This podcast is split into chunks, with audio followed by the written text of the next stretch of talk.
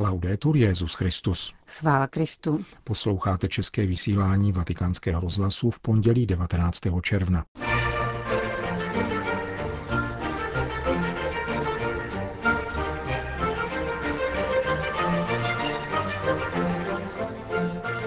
Růženec je mocný nástroj, který přináší pokoj našim srdcím, církvi a světu, říká papež František ve videoposelství zaslaném biskupovi malské diecéze Gozo. Katoličtí právníci by si měli brát příklad z odvahy afrických biskupů a bránit své země před ideologickou kolonizací, píše arcibiskup Auza. O výchově dnešní mládeže hovořil papež František na zahájení kongresu římské diecéze. Od mikrofonu přejí nerušený poslech Jan Glázer a Johana Bronková.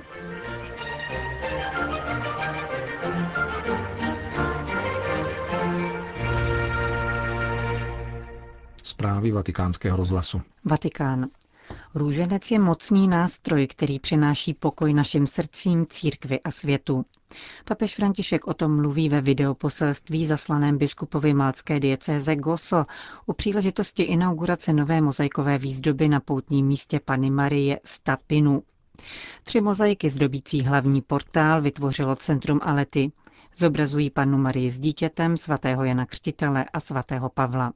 Nové mozaiky vybízejí, abyste měli před sebou krásu prosté kontemplativní modlitby, která je přístupná všem, jak velkým, tak malým.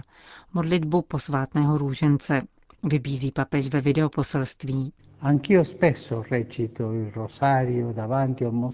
Také já se často modlím růženec před jednou mozaikou, maličkou mozaikou Madony s dítětem, kde se zdá, jako by centrem byla Maria, ačkoliv ve skutečnosti ona sama je díky poloze rukou jakýmsi žebříkem, po němž Ježíš může sestupovat mezi nás. V centru je vždycky Ježíš, který se snižuje, aby kráčel spolu s lidmi, abychom my mohli spolu s ním vystoupit do nebe. V modlitbě růžence, pokračuje papež ve videoposelství, se obracíme k paně Marii, aby nás přiváděla stále blíž k svému synu Ježíši, abychom ho poznávali a stále více milovali.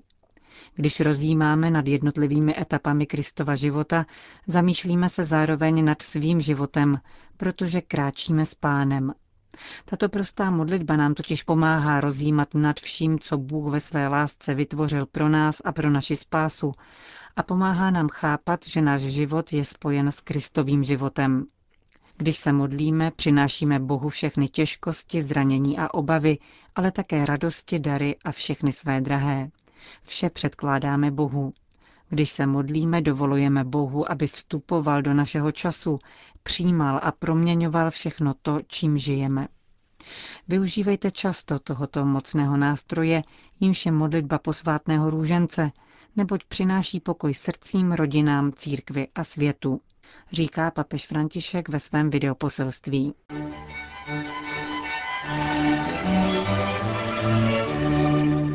Vatikán, New York.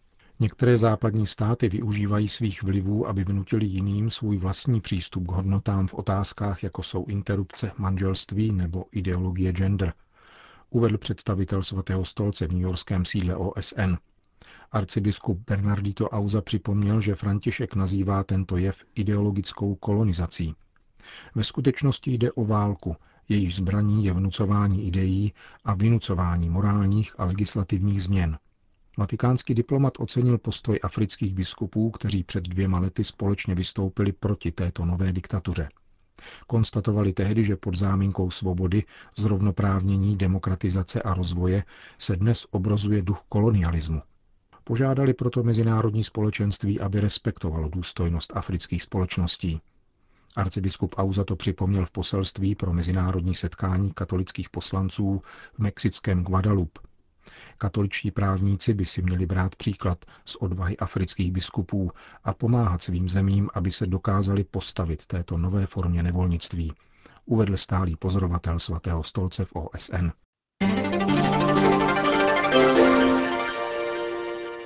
Papež František se dnes v podvečer odebral do baziliky svatého Jana na Lateránu, aby zahájil každoroční kongres římské diecéze.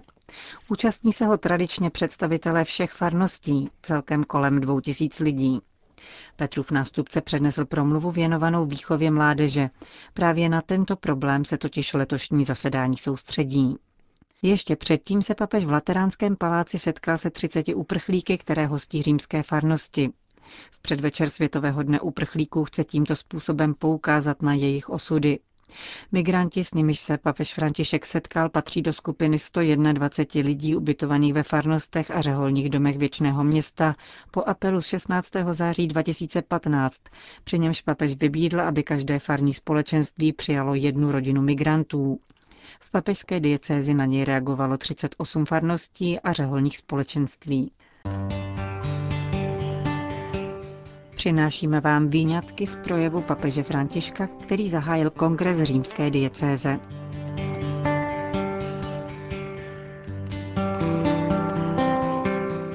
Dospívání je přechodnou fází života nejen pro děti, ale pro celou rodinu. A jako takové je třeba jí čelit globálně. Je to přemostující fáze a proto adolescenti nejsou ani tady, ani tam. Jsou na cestě, v přechodu. Nejsou děti a nechtějí, aby se s nimi tak jednalo. A nejsou dospělí, ale chtějí, aby se s nimi jednalo, jako by byli, zejména pokud jde o výsady. Prožívají právě tuto tenzi, především v sobě a potom s těmi, kdo jsou kolem. Hledají vždycky podporu, ptají se, ovšem diskutují, hledají odpovědi. Procházejí různými duševními stavy a jejich rodiny s nimi. Dovolte mi však poznamenat, že je to v životě vašich dětí drahocený čas. Ano, i obtížný, čas změn a nejistot. Fáze představující bez pochyby i velká rizika. Avšak především je to čas růstu pro ně a pro celou rodinu. Dospívání není patologie a nemůžeme s ním nakládat, jako by tomu tak bylo. Dítě, které prožívá svoje dospívání, jakkoliv může být obtížné pro jeho rodiče, je dítětem s budoucností a nadějí. Často mi dělá starosti nynější předčasně medicinální přístup k našim mladým. Zdá se, že všechno se vyřeší medicínsky nebo dozorováním všeho pomocí sloganu Využij svůj čas maximálně. Takže se někdy stane, že diář adolescentů je vytížený víc než nějakých manažerů.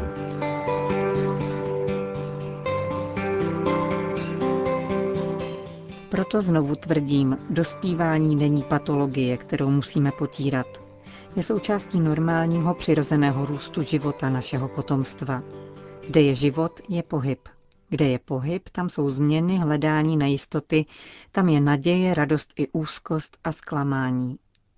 Zařazujme správně svoje rozlišování do rámce předvídatelných životních procesů.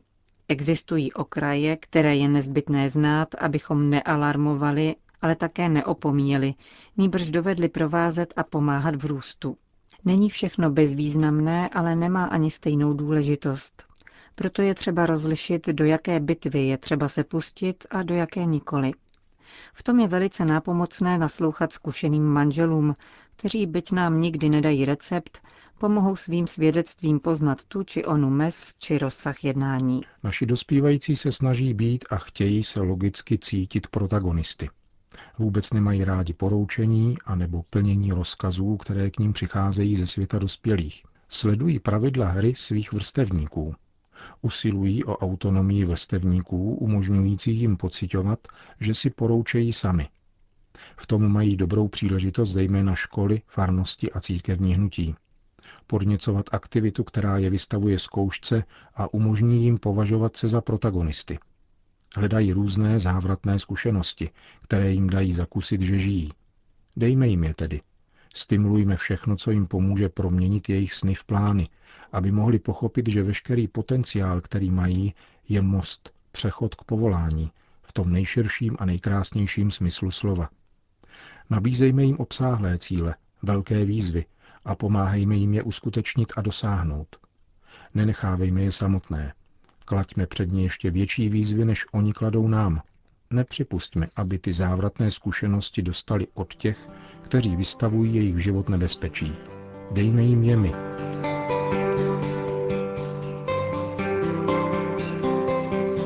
K tomu je třeba vychovatelů schopných zasazovat se o růst mládeže.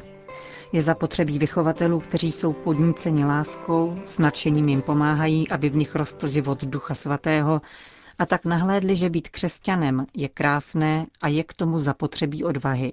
K výchově dnešních mladých nemůžeme pokračovat aplikováním pouze školských modelů vzdělávání jenom v ideích.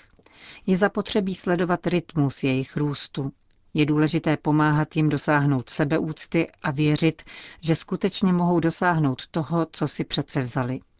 Tento proces vyžaduje simultánní a integrovaný rozvoj odlišných způsobů vyjadřování, jež nás lidsky utvářejí jako osoby.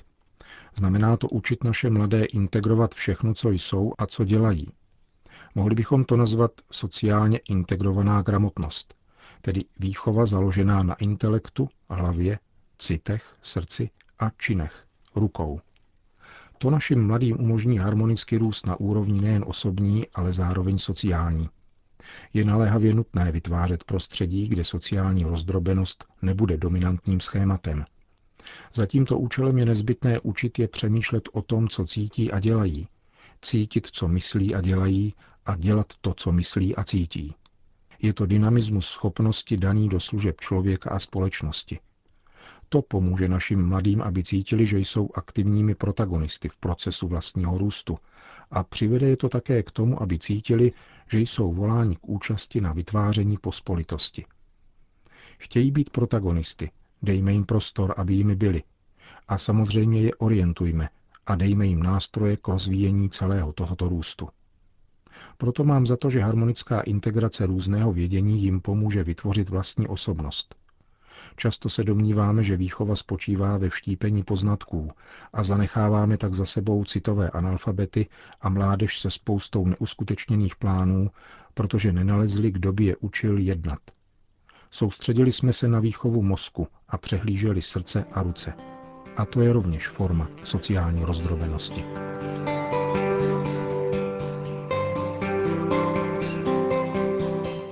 Nechtěl bych končit bez zmínky o aspektu, který může být klíčový a vyskytuje se ve všech laboratoriích, která vedete. Je to téma odříkání. Žijeme v kontextu velmi silného konzumismu. Zdá se, že jsme ponoukáni, abychom konzumovali samotný konzum. To znamená, jako by bylo nejdůležitější neustále konzumovat.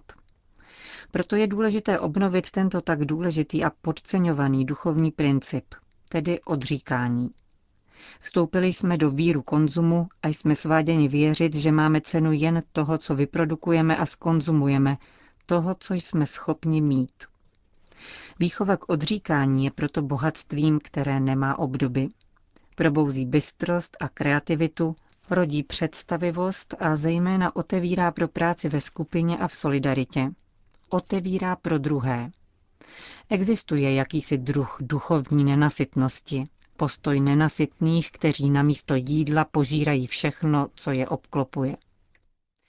Myslím, že nám prospěje tuto nenasytnost v rodinách lépe vychovat a dát prostor odříkání, jako cestě k setkání, stavění mostů, otevírání prostorů a růstu spolu s druhými a pro druhé. To může jenom ten, kdo si dovede odříkat, jinak bude jenom nenasytný. V Amoris Leticia jsem řekl, Dějiny každé rodiny jsou brázděny krizemi všeho druhu, jež jsou zároveň částí jejich dramatické krásy. Je třeba napomáhat objevu, že překonaná krize nevede k méně intenzivnímu vztahu, nýbrž vylepšuje, sedimentuje a dává uzrát vínu jednoty. Lidé spolu nežijí, aby byli stále méně šťastní, nýbrž aby se naučili novým způsobům štěstí, které otevírá nová etapa. Zdá se mi, že je důležité prožívat výchovu dětí v této perspektivě jako pánovo povolání, které nám adresuje jako rodině, aby nám umožnil v přechodu vyrůst a naučil nás lépe okoušet život, kterým nás obdarovává. Řekl papež František dnes večer na kongresu římské diecéze v Lateránské bazilice.